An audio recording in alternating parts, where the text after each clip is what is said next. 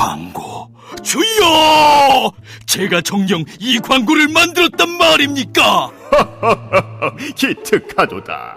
팟빵과 TBS 앱을 통해 나가는 놀라운 팟캐스트 광고로구나. 김어준의 뉴스공장 955쇼 등 TBS 인기 팟캐스트의 광고를 리포트와 함께 광고주님께 바치나이다. 이제 인간계의 김 사장은 대박 날 일만 남았노라. TBS 팟캐스트 광고 문의는 에드골뱅이 팟빵닷컴이나 전화 02-6903-9261로 하시면 되나이다. 좋구나. 팟캐스트 광고.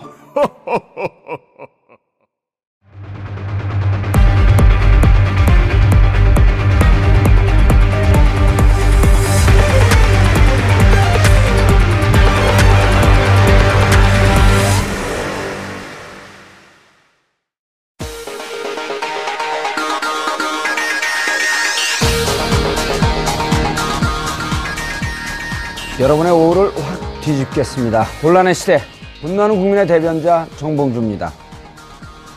요즘 이 말을 풍자한 패러디가 본물처럼 쏟아지고 있습니다. 내가 이러려고 했나? 지난 4일 박근혜 대통령이 대국민담화에서 말해 논란과 공분을 일으킨 말이죠.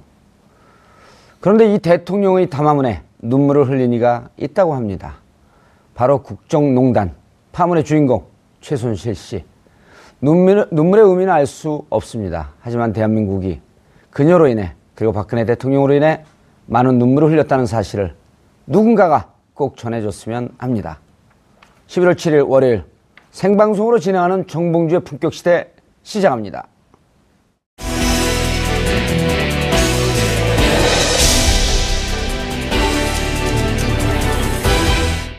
각종 비리 의혹을 받고 있는 우병우 전 청와대 민정수석이 검찰에 출석했습니다. 수사팀이 꾸려진 지 75일 만에 출석. 단 한마디의 사과나 유감 표시는 없었고 오히려 취재 기자들에게 보인 고압적인 태도가 빈축을 샀습니다. 피의자 신분임에도 불구하고 검찰 조사 과정에서 팔짱을 끼고 미소를 짓고 있는 우 전 수석의 모습이 포착돼 일각에서는 황제 조사가 아니냐며 검찰 수사에 의문을 갖는 목소리도 나오고 있습니다. 이런 가운데 검찰은 안종범 전 수석의 다이어리와 정호성 전 비서관의 휴대전화 두 대를 확보해 분석 중입니다. 구체적 물증이 확보되면서 검찰 수사 결과에 관심이 집중되고 있습니다. 우병우 전 청와대 민정수석 비서관이 검찰에서 15시간 가량 조사를 받고 7일 새벽 귀가했습니다. 수사팀이 꾸려진 지 75일 만인데요. 어, 논란이 많습니다. 아, 이에 대해서 함께 말씀을 나눌 네 분 모셨습니다. 시사인 에이스 기자, 고지열 기자 자리하셨습니다. 네, 안녕하십니까? 예. 검찰을 속살까지 들여다볼 수 있는 유능한 최강욱 변호사 자리하셨습니다. 네, 안녕하십니까? 예. 그리고 미모로 승부하는 배승희 변호사 네. 안녕하십니까.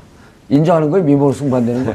남들이 인정을 못 하실 것 같은데요. 죄송합니다. 자, 그 옆에는 더 멋진 아, 주간조선이죠? 네, 그렇습니다. 예, 김대영 기자 자리하셨습니다. 네, 안녕하세요. 예. 저희가 행복해할 나날이 아닌 것 같아요. 그럼요. 예. 행복한 일은 아니죠. 지금 벌어지는 게. 우리 보, 보시는 시청자분들이 좀 편하게, 좀 재미있게 보시라고 우리가 좀 쓸데없는 농담도 좀 하고 그러지만, 네.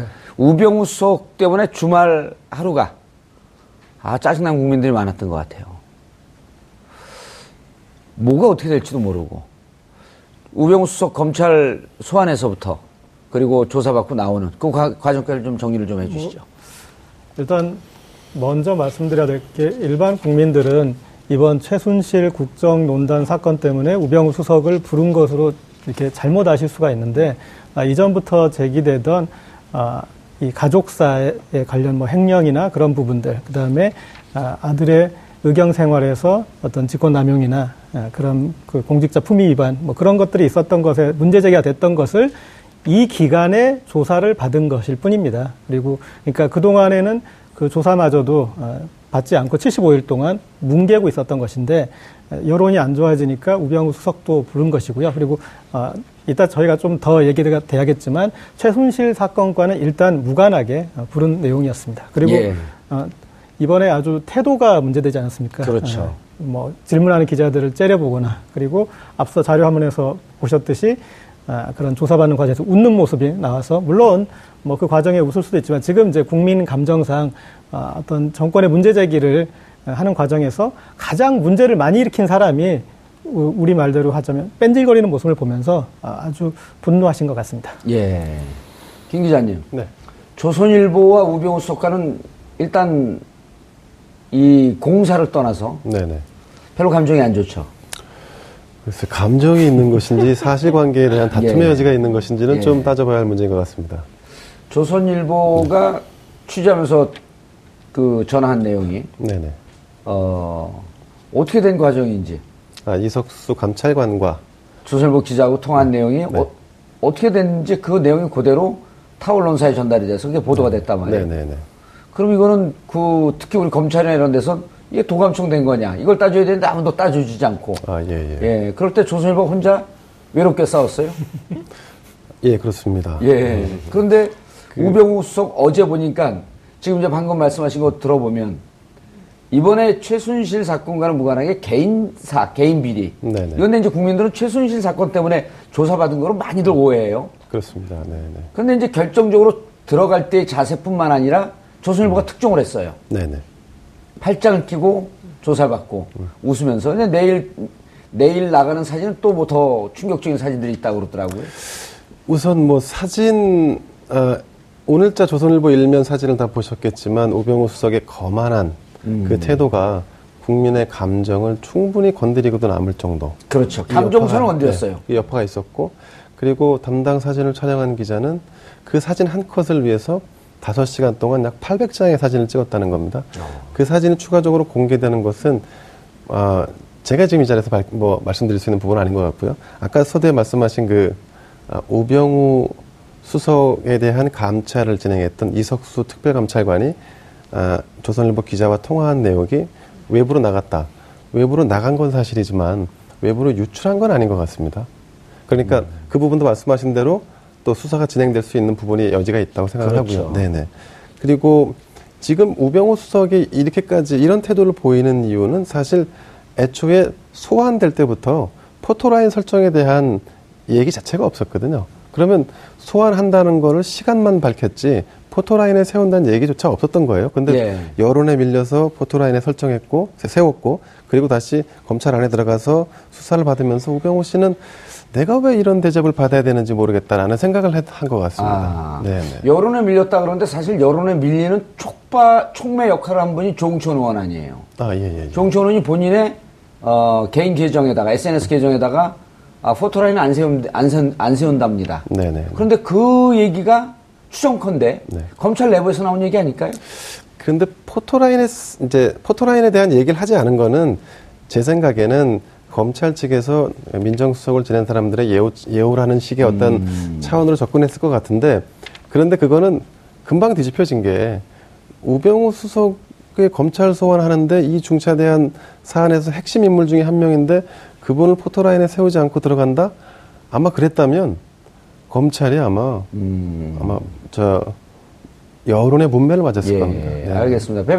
배 변호사님.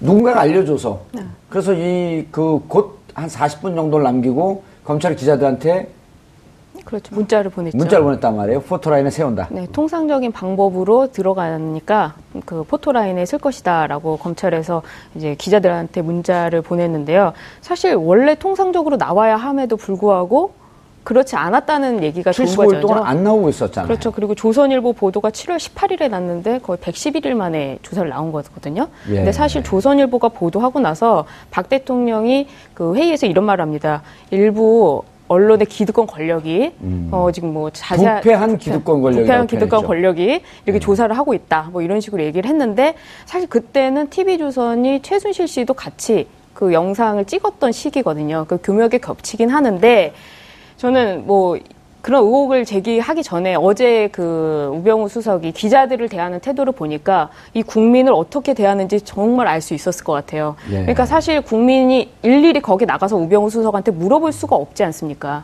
그 과정에서 기자가 국민을 대변해서 질문을 던졌는데 예. 질문 그 던진 기자를 소위 말해서 노려보면서 네. 그렇게 대했다는 태도가 대통령과 민정수석이 국민을 어떻게 대하고 있었는지 그런 사실을 알 수 있었고 그리고 우병우, 수, 우병우 수, 전 수석의 그런 태도를 보건데 아무래도 검찰 여태까지의 검찰의 수사 방향을 본인이 충분히 리드하고 있었다. 그렇기 때문에 자신이 가는 거는 굉장히 귀찮은 일이라고 생각을 했던 것 같아요. 그런데 이제 검찰 내부에서도 조금씩 조직이 흔들려서 어제와 같은 그런 사진도 나온 것이 아닌가. 그리고 포토라인을 세우겠다는 검찰의 입장도 나오게 된 게 분명히 조직 내에서 조금의 분열이 있지 않을까 좀 의심을 해봅니다. 예, 알겠습니다. 최 변호사님, 예. 그 모두 얘기했듯이 검찰 내부를 누구보다도 잘 아는 변호사신데 고재열 기자도 잘 정리를 해주셨고 지금 이번 사건이 국민들은 근데 최순실 사건 때문에 우병우가 조사받는다. 예. 아마 10명 중에 9명 그렇게 알고 있을 거예요. 워낙 사건이 복잡하게 이제 다양한 정보들이 쏟아져 나오는데. 예. 자, 국민 감정을 건든 거는 맞습니다. 그리고 지난주 말 집회를 보면 20만이라고 하는 인파가 쏟아져 나왔단 말이에요. 예. 촛불을 들고. 국민 감정을 건드려서 국민들이 분노하고 있는데 그럼 우병우 수석에게 전 수석에게 적용될 법률적 근거는 뭐가 있느냐? 예. 이건 잘 몰라요, 사실. 예. 그럼 이 부분을 좀 정리를 좀 해주시고 어디까지 갈 수 있을까? 그리고 최순실 게이트하고 어떤 연관이 있을 수 있을 것인가? 이걸 좀 정리를 해주셔야 될 것 같아요. 우병우 수석이 어떻게 보면 굉장히 불만스러운 표정을 지었는데 예. 그게 이제 화면에는 굉장히 오만하게 비쳤죠. 예. 그 심리에 뭐가 있었을까를 법률적으로 생각을 해보자면 나한테 적용돼 있는 죄, 그 법률 위반의 혐의나 죄명이나 이런 것들이 기본적으로 나 자신의 직접적인 어떤 불법행위에 관련된 것이 아니라 우리 처갓집 일 아니냐.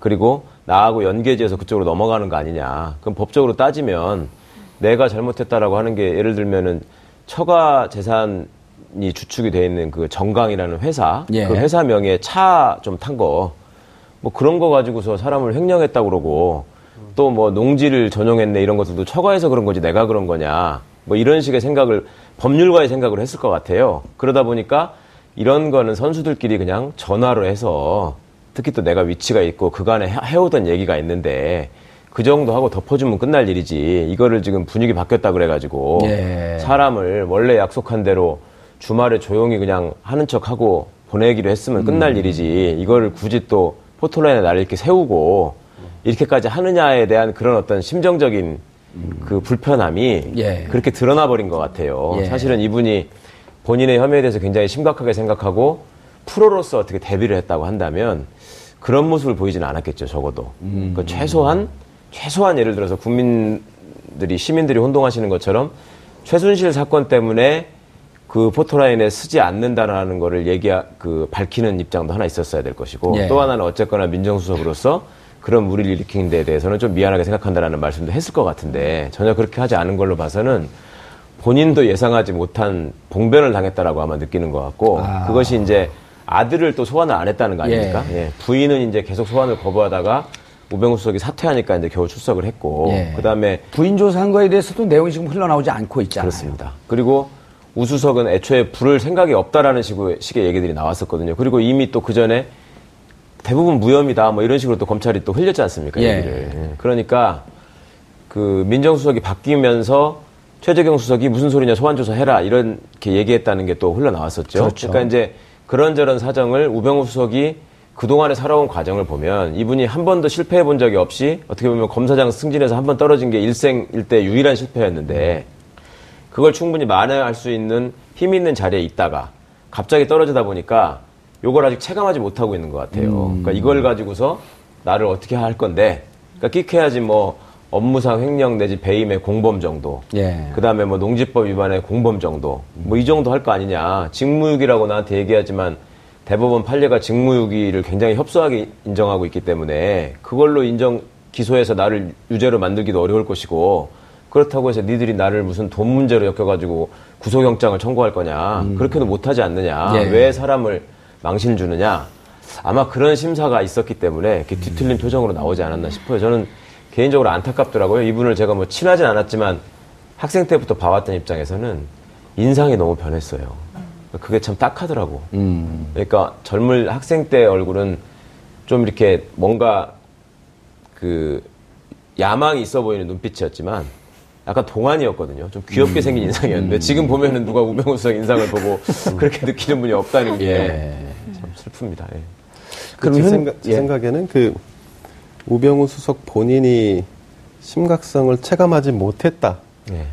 이 부분 플러스 검찰도 사태의 심각성을 체감하지 못하고 느슨했다로 그렇죠. 보여집니다. 예. 왜냐하면 사실 청와대에서 우병우 민정수석이 경질된 이유는 개인사, 처가사 문제 때문에 경질된 것이 아니고 최순실 사태에 대한 책임을 지고 경질됐단 말이죠. 예, 포인트가 좀 틀려졌어요. 네, 그러면 예.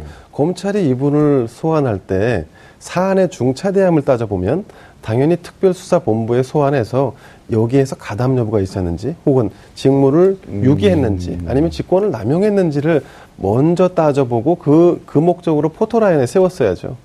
음. 검찰 검찰도 네. 좀이 사안을 그러니까 우병수석이 지금 어, 내가 전에 민정수석에 있던 위치에서 그렇죠. 이렇게 국민들 감정에 간 것을 이게 체감하지 못하니까 일종의 이제 문화 지체 현상을 앓고 있는 거예요. 네네네. 이렇게 그 나라고 떨어진지 아직 모르고 있는 거죠. 그렇게 우병수석이 본인의 처지에 대해서도 인식을 못하는 반면 동시에 검찰도 그 지난번에 그 소환 요구하려고 했던 네, 거 그렇습니다. 개인사 네네네. 이게 아니라 사실은 직무와 관련된 이 최순실 게이트로 먼저 수사를 하는 것이 맞았다. 그렇죠. 그렇습니다. 네. 국민들은 그렇게 갖고 수사한 줄 알고, 그 그러니까 소환한 줄 알고 있어요. 이런 오해가 생기는 것이고요. 네. 네 네 네. 그러니까 검찰은 사실은 어떻게 보면 신속하고 조그맣게 수사를 하자.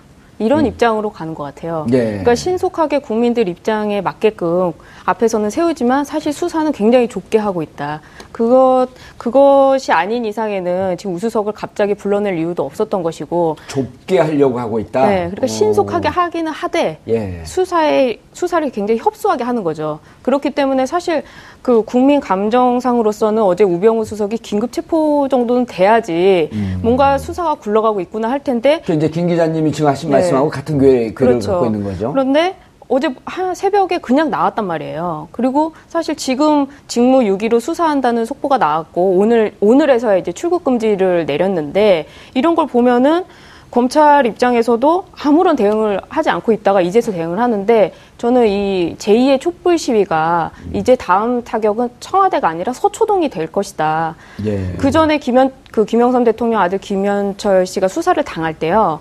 5일 만에 무혐의로 풀려나니까 그 앞에 서초동에 가서 달걀을 던지고 시위하고 그리고 이제 시국 선언이 막 이루어지면서 그 다음에 김영삼 대통령이 여제라도 구속해서 수사해라 이렇게까지 예. 나왔었거든요. 지금 검찰이 그 정도 의미들을 모르는 것 같아요. 알겠습니다. 네. 예. 아까 말씀하셨듯이 지금 이제 검찰총장이 뭔가 이렇게 기류가 안 좋은 걸 보면서 특히 그런 웃는 사진이 나오는 거 보면서 검찰의 그 어떤 비난의 화살이 올 걸 염려해가지고 수사 좀 똑바로 해라. 그리고 어, 직무유기 같은 어떤 가이드라인을 줬는데 그 가이드라인 제가 봤을 때는 어, 처음에 이제 본인 그 처가회사 문제 삼는 거하고 지금 이제 직무유기 부분까지 온 거지 않습니까? 일단은 뭐 민정수석이기 때문에 최순실 씨가 그런 일을 할 동안 그걸 어, 파악하지 못하고 막지 못한 것에서부터 뭐 직무유기가 발생하는 거겠지만 아, 거기까지는 지금 이제 검찰이 이제 따져보겠다고 한 직무유기까지. 음, 상황인데 예. 제가 봤을 때 아까 직권남용이나 거기로 더 가야 되는 게 아, 최순실 사건과 관련해서 따져야 됩니다. 근데 예. 아, 뭐 이를테면 이런 사건이 있습니다.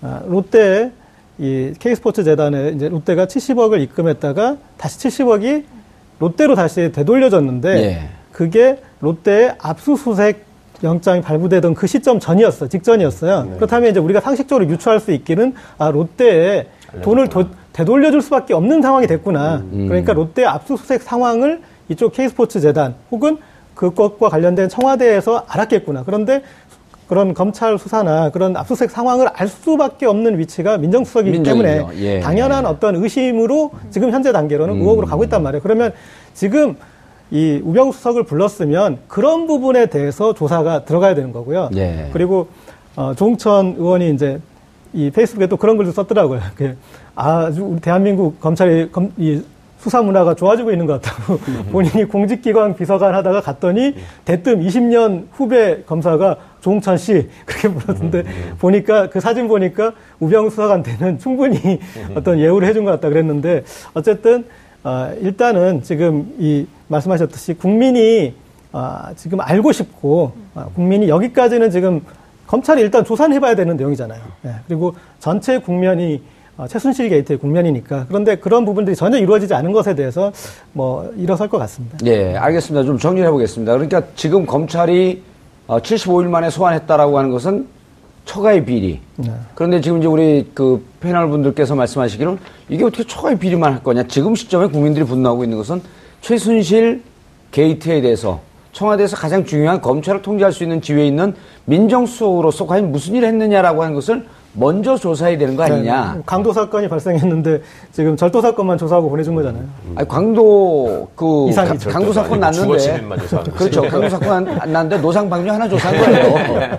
예. 그래서 그러니까 지금 직무유기 혐의다라고 하는 것은 어쨌든 최순실 씨와 연관된 직무유기를 하겠다고 하는 거고 포인트가 지금 검찰도 왔다 갔다 하고 있는 그러니까 거예요. 검찰이 헤매고 있다라는 거는 맞는 것 같아요. 예. 근데 제가 지난주 말쯤에 꽤 중요한 위치에 있는 중견 검사 몇 분들한테 얘기를 좀 들어봤는데 검찰 내부에도 지금 검찰총장에 대한 불만이 굉장히 많다는 겁니다. 그러니까 검찰이 누가 봐도 사실은 위기의 순간에 있잖아요. 최순실이 살면 검찰이 죽는다 뭐 이런 말이 지금 당연한 것처럼 회자되고 있는 상황에서 예.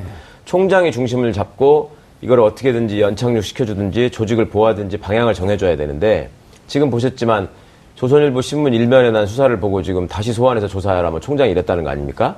그거를 본인이 우병우 씨를 어떻게 조사할 것이고 어떤 일정을 통해서 어떤 방식으로 할 것인지 모르는 사람이 아니거든요. 예. 근데 뻔히 알면서 뒤늦게 나타나가지고 나는 이렇게까지 할 줄 몰랐다라는 식으로 어떻게 보면 자기 면피를 하고 있는 겁니다, 지금. 요즘 유행하는 균체이탈 화법이죠. 예. 그러니까 검찰 내부 구성원들이 보기에는 이게 너무 실망스러운 것이고 그 다음에 원래의 상황은 어땠겠습니까? 만약에 우병우 씨가 사퇴를 하지 않았다 그러면 검찰의 입장 아마 시간을 계속 끌다가 여론이 다른 사건으로 다른 다른 쪽으로 몰려갈 때 아마 조용히 그냥 무혐의로 덮으려고 했거나 끝까지 안 부르려고 안 부르려고 했거나 했을 겁니다. 그런데 지금 네. 그렇지 못한 상황이 되고 아까 이제 다른 패널 분들께서 잘 말씀해 주셨지만 시민들이 최순실 나와라 우병우 나와라를 외칠 때에 왜 우병우 나와라를 얘기했겠습니까? 사실은 그 십상시 내지는 3인방이라고 포함되어 있는 사람들도 중요하지만 우병우라는 사람이 제도권에 있는 민정수석으로서 가진 그러니까 막대한 권력을 가지고 도대체 무슨 일을 했느냐. 그렇죠. 그리고 실제로 공직사회에서도 민정수석이 온갖 일에 다 관여하고 있다. 예, 그런 보도가 계속 나왔죠. 네, 비서실장을 능가한다. 이런 얘기들을 많이 했었거든요. 그러면 지금 특별수사본부가 꾸려진 마당에서 검찰이 살고자 하는 의지가 있고 총장의 진짜 의지가 있었다면 지금 김 기자님 말씀처럼 수- 수사본부에다가 이 부분을 전부 다 포괄해가지고 종합적으로 수사해라라는 지시가 내려갔어야 되고 그걸 했어야 되는 거죠. 근데 그걸 지금 회피하고 있는 것이고 그걸 또 하필 연수원 동기인 윤곽금 팀- 팀장이 예, 연수원 19기 동기죠. 그렇습니다. 예. 그건 진짜 아주 어떻게 보면 이상한 방법을 동원해 가지고 오히려 서로에게 지금 불행한 결과 쪽으로 자꾸 몰고 가는 것 같습니다. 예. 자, 전체적인 분위기는 알겠고요. 그러면은 일단 그 좀 정리를 해 주시죠. 그 처갓집 관련해서 비리 혐의에 대해서 소환을 미루고 있다가 소환을 했는데 소환해서는 또 조사를 해갖고 직무유기 혐의는 민정수석으로서의 불법 행위가 있는지 그거 그거를 갖고 지금 조사하겠다는 거예요. 아까 고 기자가 뭐라고 얘기하냐면 직권 남용. 네. 그러면서 롯데 얘기까지 했는데 그 부분을 좀 정리를 해 주셔야 돼요. 그 제가 정리해 드릴까요? 그 지금 나와 있는 윤갑근 윤갑근 수사팀의 경우에는 여태까지 나온 아내 비리라든지 뭐 아들의 운전명으로 되도록 하는 네. 그런 비리만 들어갔었고요. 네. 지금 이 팀이 아니라 지금 최순실 게이트를 수사하고 있는 특별수사팀에서 수사를 받아서 우병우 수석을 다시 수사한다는 것이거든요. 예. 그때는 뭐냐면 지금 청와대 민정수석으로서 친인척 측근 비리라든지 공직기관 확립 이런 비선 실세를 막지 못했다. 근데 알면서도 막지 않았다. 그런 건 이제 직무유기가 되는 거죠. 직무유기. 그렇죠. 예. 그리고 이거에 그러니까 현재 직무유기는 알면서도 막지 않았다. 막지 않았다라고 하는 데까지 일단 갈 수 있다는 갈 거죠. 수 있고 예. 그리고 최순실 씨한테 어떤 이 뭐 롯데 압수수색이라든지 혹은 언론 동향이라든지 이런 부분을 최순실 씨에게 전달을 했으니까 최순실 씨가 독일로 도피하는 시간을 만들어준 거거든요. 이제 음. 이런 점에서는 공무상 비밀 누설죄가 적용될 수도 있다는 게 이제 수사팀의 입장입니다. 예. 그리고 이 우병우 나머지 우병우에 대, 우병우에 대해서는 사실 국정농단에 대해서 사실 수사를 해야 되는데 국정농단이라는 게 이 법리적인 걸로 해석하기가 좀 어려운 면이 있습니다. 왜냐면 형법이나 뭐 민- 형법이나 어떤 헌법에 국정농단에 대해서는 어떤 처벌할 수 있는 죄가 없거든요. 그러다 보니까 이제 이 부분을 혹시라도 검찰에서 수사 의지가 있다면 뭐 다른 부분의 뭐 혐의까지 횡령을 더 세게 한다든지 혹은 뭐 관련해서 방조를 했다는 부분까지도 넘어간다면 조금 추사가 커질 수도 있을 것 같습니다. 예, 알겠습니다. 김, 김 기자님. 네, 어, 알면서 알면서 아, 책무를 다하지 않았다 직무유기가 될수 예. 있겠고요. 몰랐다 직무 태만이 되겠죠. 음, 직무 태만. 적극적으로 그 재단 설립을 도와주거나 비호했다. 그럼 이제 직권남용까지 갈 수 있겠죠. 예. 근데 이 대목에서 한 가지 더 저희가 짚어볼 만한 부분이 뭐냐면 물론 이거는 그 현재 상태를 놓고 추론하는 겁니다만 안종범 전 수석이 기업들에게 일종의 수금을 하는 역할을 했지 않습니까? 수금이라고 하기에는 시청자들이 이거 TV에 그런가요? 끕니다. 네. 아, 그렇습니까? 네. 모가지 비틀어서 네, 네. 돈 토해내게 만든 거죠. 네, 그 기업에 대, 기업에 이제 그런 강요를 한 건데요. 예. 근데 기업이 그런 강요를 받을 때 그것을 수용하려면 그러면 이제 이런 설정이 가능합니다. 우리가 수사를 받고 있거나 아니면 약점이 잡혀 있거나 그래서 음. 이제 국정의 운영 방식 중에 하나가 이제 사정 정국을 몰아서 그래서 그 약점이나 그런 그 어떤 삼엄한 기운 속에서 정, 정권의 어떤 그 정책이나. 아니, 예. 정, 정 책이나 이런 국정 운영을 더 수월하게 하는 측면이 있단 말이죠.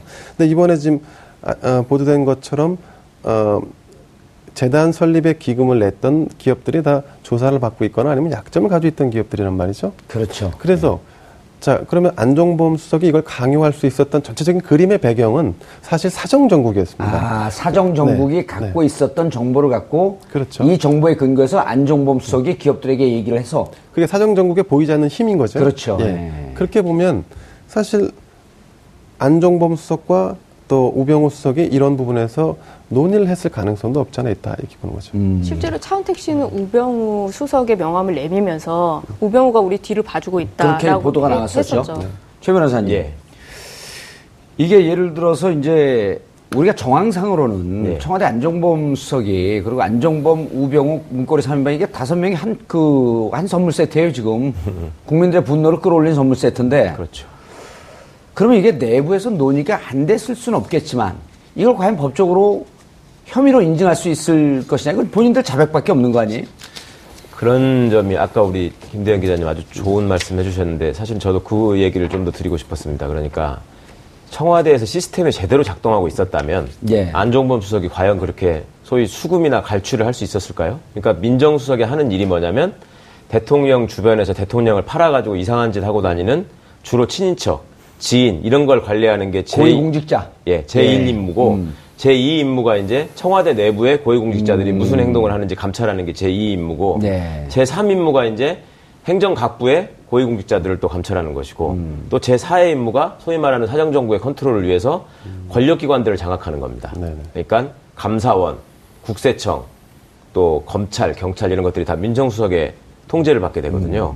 그렇다면 안종범 수석이 우병우 수석이 모르는 상황에서 그거를 그냥 혼자서 독자적으로 저지른다면 안종범 수석 입장에서는 굉장히 불안한 거고요. 그렇죠. 민정수석 눈에, 띄, 눈에 띄는 순간 바로 처벌을 받아야 됩니다. 그건 감찰 아까 말씀드렸던 거에 따른 두 번째 감찰 대상이 되는 거죠. 예, 예. 그 다음에 거기서 또 뒤에서 시킨 사람이 대통령의 최측근이라고 한다면은 이거는 민정수석 입장에서 볼 때는 가장 중요한 사고가 발생하고 있는 순간이거든요. 근데 그것이 방치돼 있었고 오랜 동안 지속돼 왔단 말입니다. 그리고 그 상황 와중에 보면은 뭐 우병우 씨가 선임되는 과정에서부터 뭐 누구의 추천을 받았다더라. 아니면 비서관에서 수석이 될 때 또 누구랑 친했기 때문에 이렇게 됐다더라. 이런 예. 얘기들이 지금 속속 나오고 있잖아요. 그렇죠. 그렇다 보면 지금 최순실 박근혜 게이트의 소위 핵심으로 들어가다 보면 주범이 누구냐를 따질 수밖에 없는 것이고 예. 그럼 그 주범이라고 하는 게 지금 말은 못하지만 주- 국민들이 누구나 다 지목하고 있는 한 사람이죠. 자기는 속았다고 하고 있지만 그렇죠. 그러면 그 주범이 과연 민정수석한테는 완전히 이 사람을 모르는 상황에서 당신들끼리 민정수석을 속이고 해봐라 이렇게 했겠느냐. 그리고 그렇게 속임을 당할 만큼 무능한 민정수석도 아니거든요. 그렇다면 이 부분들의 범죄 사실이 구성된다면 민정수석이 개입돼 있을 부분들이 수사 의지에 따라서 충분히 나올 수 있다. 예. 심지어는 제3자 뇌물죄까지도 지금 적용이 가능한 지- 제3자 지점이 뇌물죄, 있는데, 예. 예. 그러니까 기업체가 어떤 모종의 이익을 받기로 하고 그 공무원은 돈을 저 재단에다 갖다 줘라. 예. 이런 식으로 얘기하게 되면 제3자 뇌물죄의 공범까지도 성립이 가능하거든요. 그러니까 그런 부분도 충분히 염두에 두면서 대비를 했어야 되는데 예. 아까 제가 드린 말씀은 이미 검찰하고 본인 입장에서는 현직에 있을 때 내지는 현직을 물러난 직후에도 다 얘기가 끝났다고 생각을 했기 때문에 이미 made가 돼서 예. 가이드라인이 어느 정도 완성이 됐다. 예. 그러니까 다 그렇게 하기로 해놓고 지금 왜 이러는 거야? 뭐 음. 이런 생각 때문에 불만이 있지 않은가. 알겠습니다. 말씀 그, 어, 정리 잘 들었고요. 아까 누구나 여- 상상할 수 있는 그 주범이라고 하는 사람 남자입니까 여자입니까? 그게 지난번 정권 성은 때도 분명히 그렇고, 얘기해 주셔야죠. 아, 지난번 정권 때도 그렇고 이번 정권 때도 그렇고 다 아는데 본인만 아니라 그러는 사람들이 예. 있었죠 항상. 성을 밝히시라니까. 제가 밝혀드리겠습니다. 예, 밝혀주세요. 우리가 그 사기 피해자분들이 예. 이렇게 사기범을 잡아가지고 현장에서 멱살을 잡아 비틀면 맨 처음 하는 말이 있습니다. 뭔지 아세요? 나도 피해자다. 사기범 얘기가. 네. 사기범이. 예. 지금 나도 피해자라고 주장하시는 그분이 제가 예, 눈물을 때 흘리면서. 네. 예. 그런 문제가 있고요. 눈물을 못 흘리던데요? 흘리려고 의도를 했으나. 예, 의도는 했으나 못, 못 흘렸어요. 예. 그리고 사기의 어떤 그 축이 회유와 협박입니다. 그러니까 뭐 수금이라는 표현도 썼지만 예. 그런 그 안종범 수석이 쓸 수 있는 카드는 회유책이었지 않습니까? 그렇죠. 그런데 협박책, 아, 일트- 음. 이를테면 어떤 사정 정국을 통해서 어떤 이제 기업들에게 공포 분위기를 조성할 수 있는 입장에 있었기 때문에 그리고 실제로 그런 어떤 기류와 아, 실제 상황들이 있었기 때문에 우리가 합리적인 의심을 지금 하고 있는 거고요. 그리고 또 하나 여기서 좀 짚어봐야 될 부분은 물론 이제 우리 언론이 좀 뭐 어떻게 보면 너무 먼저 가 있을 수 있는 얘기일 수도 있겠지만 어, 우정범 수석이 그렇게 물을 먹고 이제 검찰에서 물러났는데 어떻게 어, 비서관으로 발탁이 되고 그다음에 어떻게 어, 수석이 되는 그 과정에 대해서 최순실 씨와의 인연에 대해서 하나하나 지금 짚어가고 있습니다. 예. 그래서 지금 아직 물증으로 확보는 못하고 이제 심증으로 이렇게 여러 가지 하는 그런 내용 중에 이를테면 최순실 씨가 아, 우병우 전 수석의 처가인 기흥 컨트리클럽 처가에서 운영하는 그 골프장에 예. 자주 드나들지 않았느냐. 아, 그리고 아, 최순실 씨와 우리가 뭐 팔선녀라는 뭐 이상한 말까지 있지만 예. 어쨌든 그렇게 자주 뭐 거기에 어울리는 멤버에 예. 있지 않았느냐라고 음. 지금 몇 가지 것들이 지금 지적되고 있습니다. 그런데 예. 어, 제가 봤을 때는 이런 부분들 어떤 고리, 고리는 음. 이번 주 안에는 충분히 나오지 않을까 싶습니다. 자, 그러면 그러니까, 예. 음. 최순실 씨와 우병우를 포함한 우병우 가족의 동선의 접점이 네. 이제는 시- 이제까지 심증으로 있었지만 아마 이번 주에는 밝혀질 정도로 어, 느 정도 좀 구체화되고 있는 거 그렇죠. 아니냐. 그렇게 가서 검찰이 이제 이 최순실 게이트와 우병우 전 수석- 수석의 역할에 대해서 아, 관련성을 수사하지 않을 수 없는 그런 국면으로 가지 않을까 예. 싶습니다. 알겠습니다. 어, 저희가 오늘 원래는 어, 주제를 어, 다양하게 한 두세 가지 정도 준비를 했는데 아, 국민들이 우병우 수석이 조사받는 과정을 보면서 우병우 전 수석에 대해서 그리고 검찰에 대해서 갖고 있는 분노의 지점은 아, 우리의 상상을 초월합니다. 그래서 어, 말이 나온 김에 과연 이 우병우 수석에 대해서 어디까지 갈 것인지 오늘 끝까지 한번 쭉 가보도록 하겠습니다. 아, 여러분은 지금 어, 생방송으로 진행되고 있는 어, 정봉주의 아, 품격 시대와 함께하고 있습니다.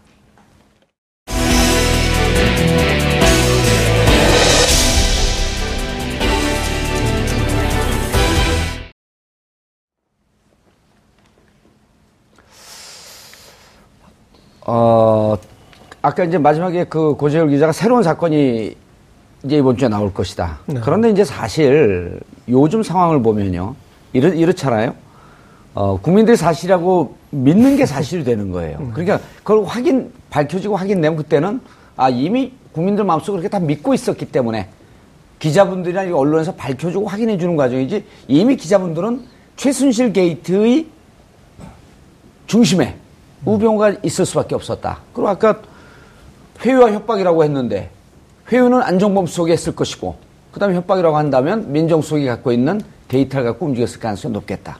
이렇게 지금 정리가 되고 있는 거 아닙니까? 그렇죠. 특히 우병우 전 수석의 사정기관 장악력이 음. 높았기 때문에 그리고 우정우 전 수석을 피라미드에 정점을 해가지고 어떤 사정기관에 피라미드를 그려보면 그 위에 있어서 그래서 어, 역대 그 어느 정권의 예. 어떤 그 민정수석보다도 더 사정기관 장악력이 높았기 때문에 음. 이제 우리가 의심할 수밖에 없는 그런 상황인 것 같습니다. 예. 김 기자님. 네. 어, 실제로 정권에서 우리가 문고리 3인방이라고 그 처음에 이제 세상에 드러난 건 문고리 3인방. 네. 그 다음에 박지만과 정윤회의 쟁투. 그리고 이제 그 이후에 안종범 수석은 최근에 이제 얘기가 나왔지만 우병우 수석은 검찰을 알거나 민정 내부를 아는 사람들 입에서는 이미 수년 전서부터 계속 나왔거든요. 만약 그분이 최순실 씨와 연이 있다고 한다면 사건도 커지는 거 아닌가요? 근데 그건 어디까지나 가정이지 않습니까? 예. 네. 있다면 아, 있다면 사안은 아주 폭발적이겠죠. 음. 네네. 다, 다만 이제 그, 아까 고재혁 기자가 말씀하신 바대로 수, 수사의 방향과 또 다른 차원에서 언론의 취재 방향이 우병우로 쏠려 있기 때문에 말씀하신 부분에 대한 추가적인 의혹 나올 수 있다고 보고요. 그, 아, 시, 그 우병우 수석이 이렇게 사정기관들을 장악할 수 있었던 원동력 예. 그것 또한 사실 그분의 신임이 없고서는 불가능했다. 그러니까 누군가가 네. 신임을 해줬을 거 아니에요. 그렇습니다. 네. 예. 네.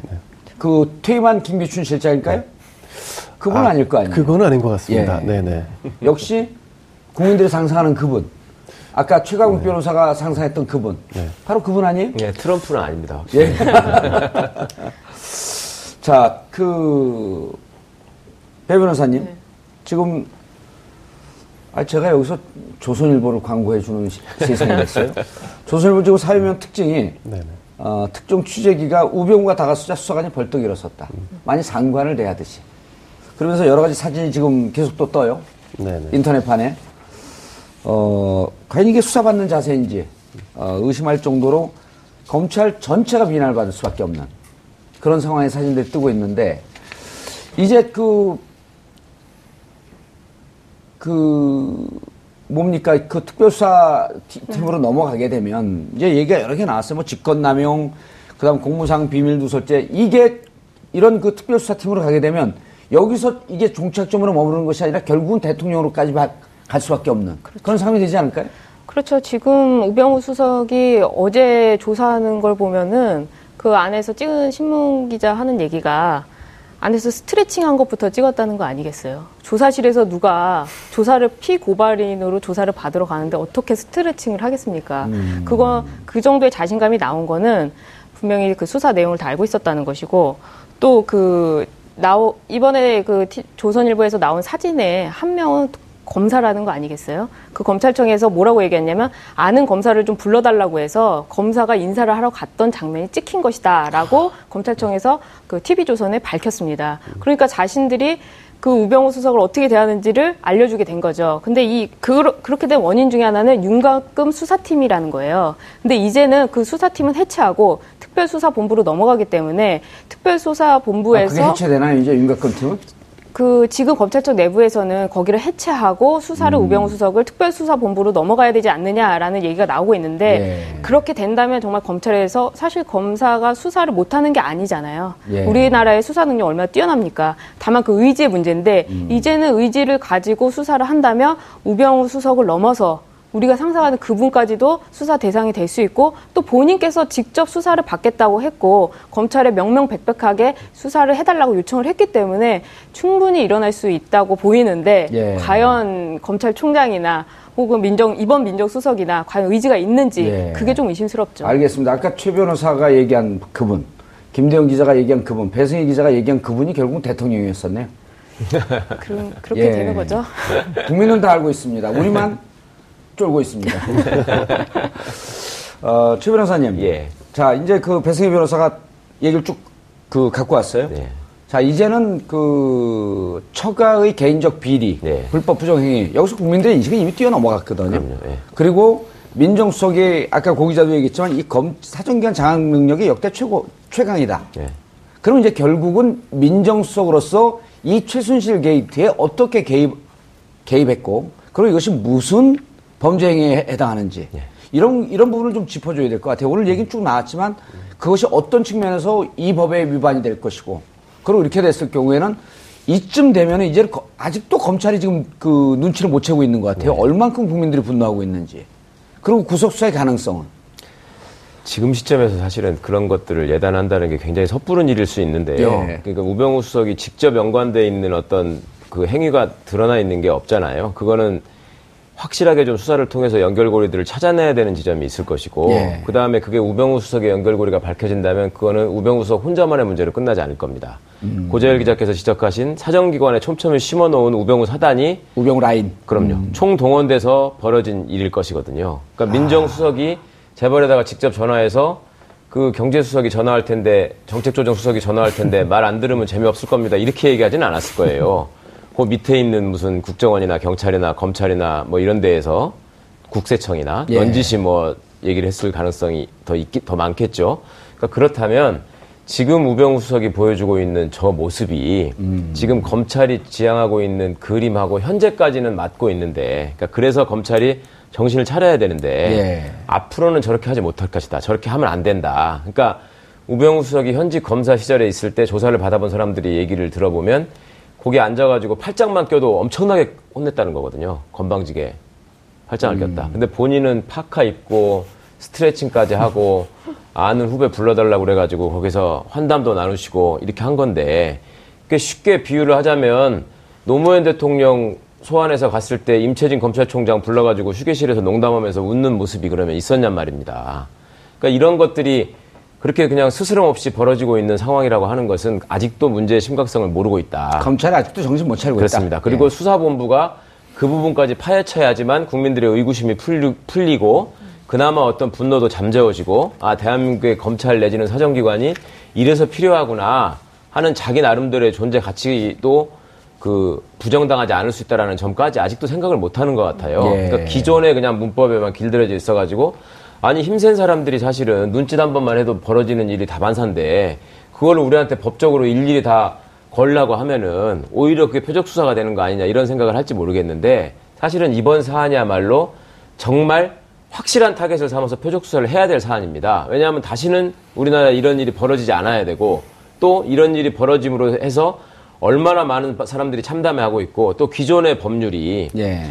국정의 중심에 있는 사람들이 이 정도까지 이상한 짓을 할까 예상을 못했기 때문에 미처 대비하지 못한 부분도 사실은 있거든요. 그럼 그것이 검찰이 과거에 정치적인 사건에서 본인들의 출세를 위해서 굉장히 열심히 만들었던 사건들이 있거든요. 예. 그렇게 억지로 만들으라는 얘기가 아니라 그 정도의 의지를 가지고 열심히 권력이 오작동하고 권력이 남용되는 지점을 찾아내라는 겁니다. 예. 그렇게 한다면 제3자 뇌물죄, 공갈죄, 강요죄, 직권남용, 직무유기 또 그걸 넘어서는 여타의 범죄들도 뭐 예. 비밀누설도 마찬가지일 것이고 예. 음. 얼마든지 찾아낼 수 있는 여지는 있는 것이죠. 그렇게 예. 게다 적용되면 남은 여생을 사회에서 못 살겠네요.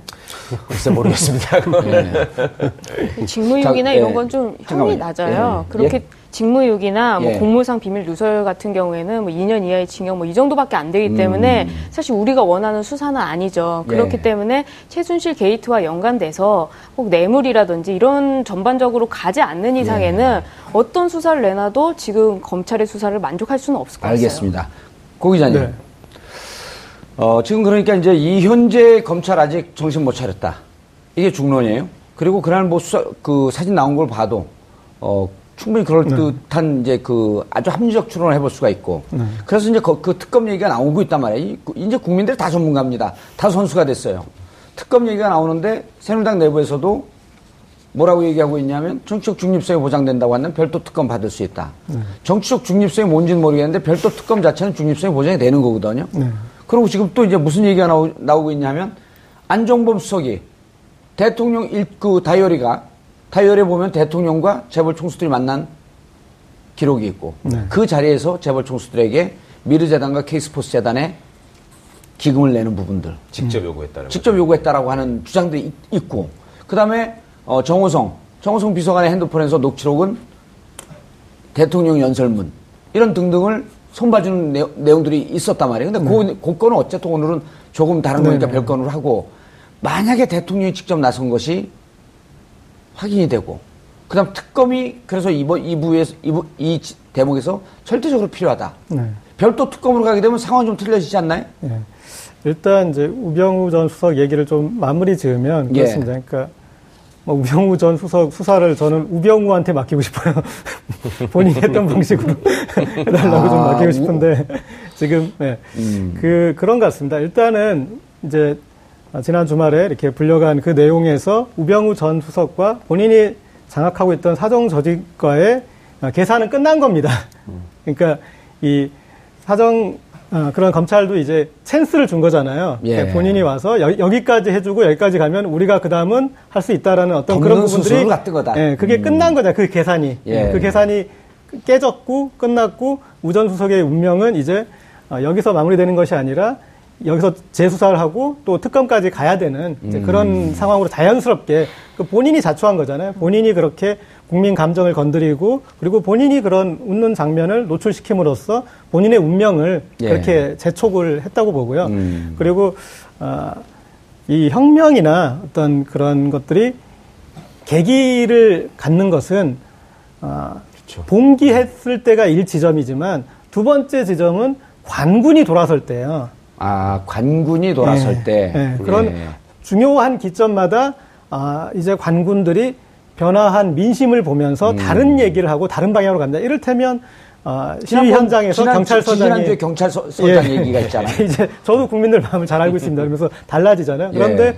어, 제가 봤을 때는 이 지난 주말 조사가 검찰 입장에서 어, 현 정부와의 계산서가 끝나는 기점이지 않을까. 그리고 음. 그 다음에 이제 아까 배승희 변호사님 말씀하셨듯이 아, 김현철 사건 때처럼 국민들이 검찰을 지금 이 표적으로 삼고 그 다음에 우병우 아, 전 수석 어떤 그 구속이나 이런 걸 촛불에 내- 이렇게 내세울 때 그때 이제 이런 국면으로 가고 있기 때문에 제 생각에는 어, 더욱더 기폭제가 돼서 제 생각엔 검찰이 특검으로 넘겨줄 때 이거 이- 지금까지 보여줬던 어떤 행보 이상의 수사를 갈 수밖에 없지 않을까. 그래서 예. 예, 그게 이제 대통령 아, 수사나 이런 데까지 어떤 스케줄을 좀 더 당기는데 아, 그런 역할을 한 것 같습니다. 알겠습니다. 네, 그 수첩 다이어리도 나오고 다이어리도 나오고 정, 어, 안종범 수석의 또 녹취록도 나오고 예. 이거는 이제 저, 음, 이 사안에 있어서 대통령이 용인 혹은 묵인 단계의 그 이상의 어떤 역할을 했다는 충분한 의심을 살 만한 부분이거든요.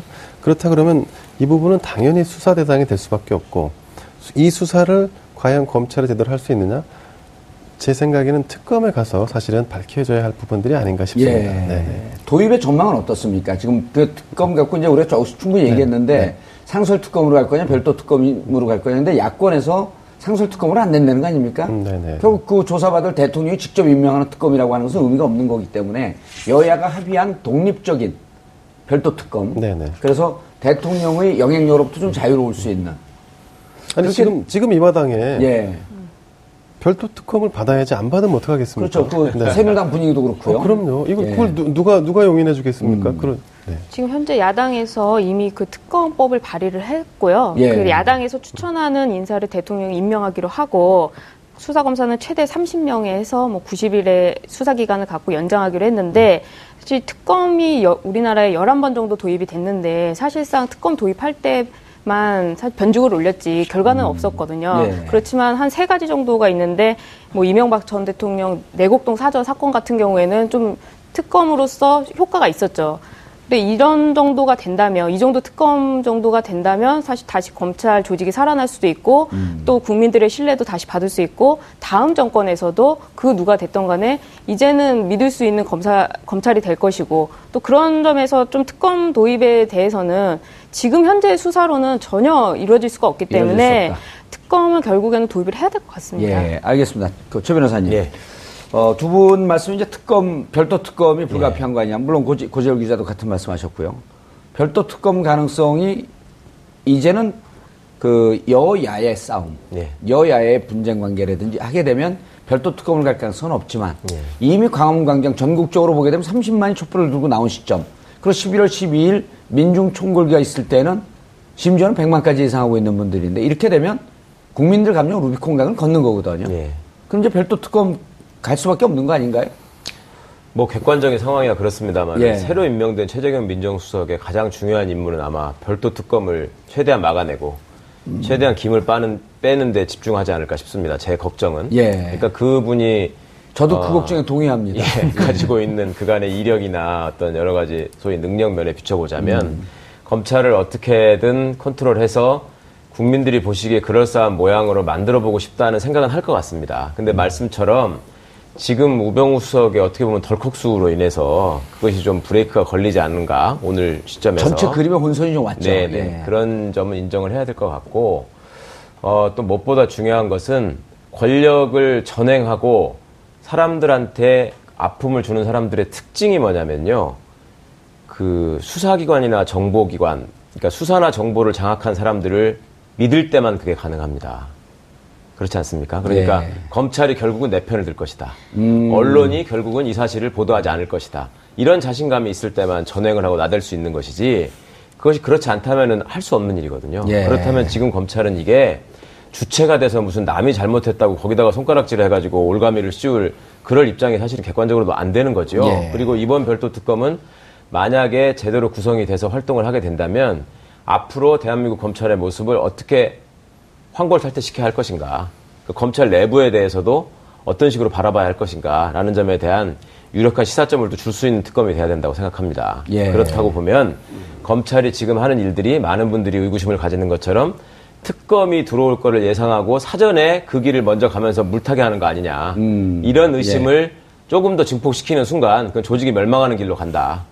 그런 경고는 좀 하고 싶네요. 예, 알겠습니다. 예. 별도 특검이나 상설 특검이나를 가지고 지금 논란을 갖는 것 자체가 공부를 사는 일입니다. 그렇죠. 이미 그 지점은 지나갔죠. 네, 예. 그 무조건 다 받아야 된다 생각을 하고, 근데 이제 이 특검이 갖는 의미가 좀 더 조금 남다르다 생각하는 이유가 기존의 검찰은 수사 결과에 대한 검증이나 검토 이런 것을 받지 않았거든요. 근데 이번 특검은 이 중차대한 사안을 검찰이 어느 정도 깊이 있게 어느 정도 열과성을 다해서 했는지를 백일하에 살펴볼 수가 있다. 그런 예. 점에서 특검은 굉장히 의미가 크다고 봅니다. 예, 알겠습니다. 네. 예. 이 저는 좀 역설적으로 어, 검찰이 이제는 신뢰를 저버릴 시간이 아닌가. 여기서 신뢰는 청와대의 신뢰를 저버릴 시간이다라고 음. 말씀드리고 싶어요. 우병우 전 수석에 대한 신뢰도 저버릴 시간이 된것 같습니다. 예. 지금 보면 안종범 전 수석이나 정호성 전 비서관이나 이 수사 과정에 저는 정말 의아했는데 이 검찰에 털려보던 사람들은 네. 알지만 제일 먼저 아, 숨겨야 되는 게 다이어리하고 핸드폰입니다. 핸드폰이죠. 예. 근데 그게 다 나왔어요. 네, 그게 다 나왔다는 얘기는 뭐냐면 검찰에 대한 신뢰가 너무 컸던 거죠. 어, 이 사건에 대해서 아, 신뢰를 하고 있었기 때문에 네. 그런 기본적인 대처도 안 했던 거죠. 어, 그런데 저는 역설적으로 이제는 어, 검찰이 그런 신뢰를 저버릴 때다. 그런 말씀 드리고 싶습니다. 예. 해 변호사님. 오늘 검찰의 신뢰를 저버리자 그러는데. 이거 아주 무서운 선동인데요. 그러니까 검찰이 정말 마지막 살 기회인 것 같아요. 이번이 예. 마지막 살 기회인데 어떻게 보면 검찰이 참 일반 일반인들이 조사를 받을 때는 그렇게 강압적이고 고압적이면서 이렇게 높은 사람이 오면 굉장히 그 뭐-. 뭐랄까요? 예, 머리를 네. 조아리는 듯한 모습은 지금까지 검찰 조직의 존재 의의나 이런 부분이 문제가 있고 오늘 남재희 전 그 노동부 장관이 이런 얘기를 하셨더라고요. 지금 대통령은 좀비 대통령이다라고 했는데 이제 그런 얘기까지 들을 정도라면 검찰도 이제는 누구를 바라봐야 될지 알지 않을까 생각합니다. 예. 아, 알겠습니다. 오늘 어, 여러 가지 주제를 준비했다가 아, 워낙 아, 우병우 전 민정수석에 대한 아, 이야기가 내용이 너무 많기 때문에 아, 우병우 전 민정수석에 대해서 어, 계속 얘기를 나눠봤습니다. 그만큼 국민들은 어, 우병우 민정수석의 태도 그리고 어, 이분이 했던 어, 사정기관에 대한 장악 이분에 대해서 크, 크게 우려하고 있는 것 같습니다. 아, 7년 전의 사건이었죠. 온 국민을 어, 슬픔에 빠지게 했던 사건이 있었습니다. 아, 검찰 조사를 받던 어, 노무현 대통령께서 어, 스스로 목숨을 끊는 아, 우리 어, 대한민국 역사상 가장 불행한 사건이 있었습니다. 벌써 잊으셨는지 모르겠지만 그때 아, 수사를 담당하던 바로 그분이 아, 우병우 씨였습니다. 그리고 그분이 어, 본인한테는 지금 얼마나 간대한지 모르겠지만 어, 자기 자신에 대해서는 어, 관대할지 모르겠지만 국민에 대해서는 어, 대단히 엄혹한 자세로 취하고 있습니다. 어, 그때 당시 그 조사를 하던 어, 우병우 민정수석은 이렇게 얘기했다고 합니다. 노무현 씨, 당신은 이제 더 이상 대통령도 아니고 사법고시 선배도 아닌 그저 뇌물수수 혐의자로서 이 자리에 앉아 있는 것이다. 노무현 대통령 결국 죽음으로 내몰렸습니다. 팔짱을 낀 채 웃으면서 조사받던 우병우 전 민정수석. 촛불을 든 국민들은 이렇게 말하고 있는 것 같습니다. 당신에게 죽음보다 더한 고통이 기다리고 있을 거라고. 11월 7일 정봉주의 품격 시대 마치겠습니다. 감사합니다.